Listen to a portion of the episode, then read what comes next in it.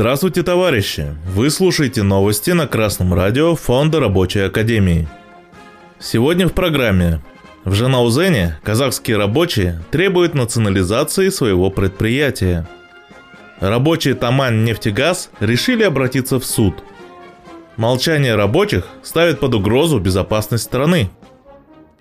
Казахстанские рабочие автотранспортного предприятия ТО «Бейбарыс» 30 мая объявили о забастовке. Записав обращение на имя президента страны, Акимов Мангистауской области и Жанаузена, Генпрокуратуры и главы трудовой инспекции. Водители и ремонтники заявляют, что им не начисляются положенные средства за переработки и премиальные. Хозяевами не закупаются запчасти и новое оборудование. Не соблюдается техника безопасности и не поднимают зарплаты – они потребовали от акционеров государственной компании «Азен Мунайгаз» вернуть их предприятие обратно в состав основного производства, соблюсти санитарные нормы, распространить на коллектив весь социальный пакет со всеми выплатами, в том числе медицинское обслуживание рабочих. Примечательно, что бастующие потребовали соблюдения продолжительности рабочего времени.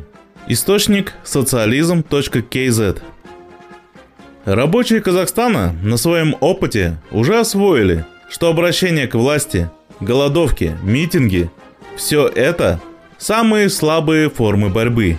Единственный действенный способ прекращения работы так, чтобы буржуазия начала терять деньги. Вот тогда она и зачешется. Думается, и новый важный урок тоже будет скоро усвоен – Никогда не верь обещаниям хозяев и администрации. Добивайся исполнения своих требований и только тогда возобновляй работу. А российским рабочим еще только предстоит это выучить. Но опыт рабочих Казахстана облегчает это обучение. Ведь идти за лидером легче. Правда, когда-то именно русские рабочие вели за собой трудящиеся массы всего мира. Надо бы вспомнить об этом, а не сидеть во второгодниках. В субботу, 28 мая, сайт «Живая Кубань» рассказал о том, что сотрудникам компании «Тамань нефтегаз» сократили зарплату на треть, а несогласных, таких более десятка, могут уволить. В конце марта сотрудники отдела автотранспорта получили уведомление об изменении условий трудового договора. Новая сдельная оплата, по словам руководства, улучшает положение дел.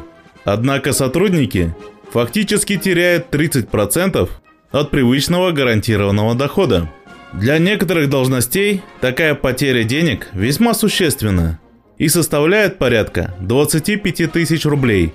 Сотрудники утверждали, что людям не дали времени на ознакомление с новыми условиями.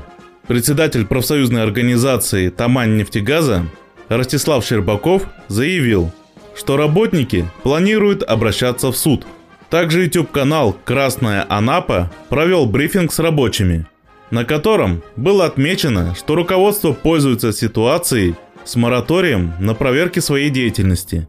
То есть буржуазное государство действует заодно с капиталом и покрывает его. Рабочие, эти смелые и решительные люди, совершенно верно оценив действия руководства, заявили о своих требованиях и готовности защищать их в суде. Товарищи рабочие, вот такие же, как вы, рабочие водители Казахстана ведут сейчас активную забастовочную борьбу. И у них все получится. Необходимо использовать их опыт и опыт борьбы рабочего класса всего мира. А он заключается в том, что только забастовка или угроза забастовки заставляет администрацию и хозяев идти на уступки – что только организованный и сплоченный коллектив способен успешно отстаивать интересы сотрудников, и никакие одиночные обращения в суд не решат проблемы рабочих. Классовая борьба идет на предприятиях, а не в судах. Рабочему классу необходимо формировать свою партию рабочего класса, то есть создавать на предприятиях ячейки рабочей партии России. И это железная необходимость. Иначе на смену местной буржуазии придет буржуазия заокеанская.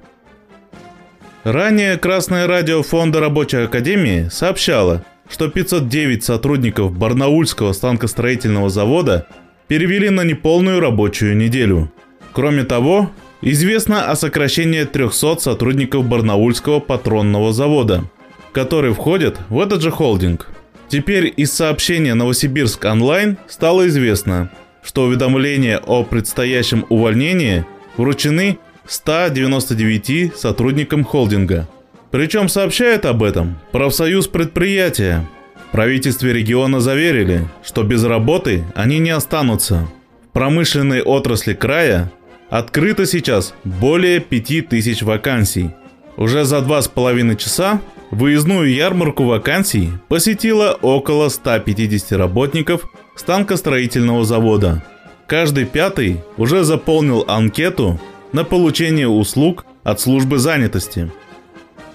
Буржуазия России спокойно уничтожает то немногое, что осталось у нас от станкостроительного производства Советского Союза и уничтожает производство боевых патронов. Это результат того, что рабочие молчат, а буржуазия ищет только прибыли.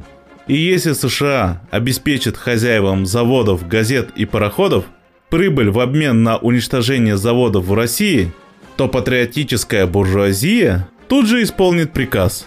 Ведь у капиталиста родина не там, где он родился. У него родина там, где лежат его капиталы. Действительными патриотами во всем мире являются только труженики, рабочие. Именно мы должны защитить нашу родину, не допустить уничтожения промышленности и заставить буржуазию развивать производство. Чего добиваться рабочим? Повышение зарплаты выше роста инфляции, снижение рабочего времени, улучшений условий труда. Одиночным героизмом, голодовками, обращениями к властям, разговорами в СМИ этого не добиться. Эти действия годны ограниченно. Крайне необходимо немедленно начать объединяться в боевые профсоюзы выставлять единые коллективные требования к работодателю, подкрепляя их организованной законной забастовкой, угрозой забастовки или действиями, равными по силе забастовки, итальянкой. Создавать забастовочные комитеты и объединять их в городские советы рабочих для организации совместных действий, в особенности забастовок солидарности, когда рабочие защищает свои интересы не прямо, а поддерживая борьбу своих товарищей на других заводах. Передовые рабочие должны объединяться в ячейке Рабочей партии России, чтобы борьба рабочих обрела долгосрочную цель, не разошлась на отдельные вспышки, а была единым, могучим фронтом борьбы рабочих за свои интересы.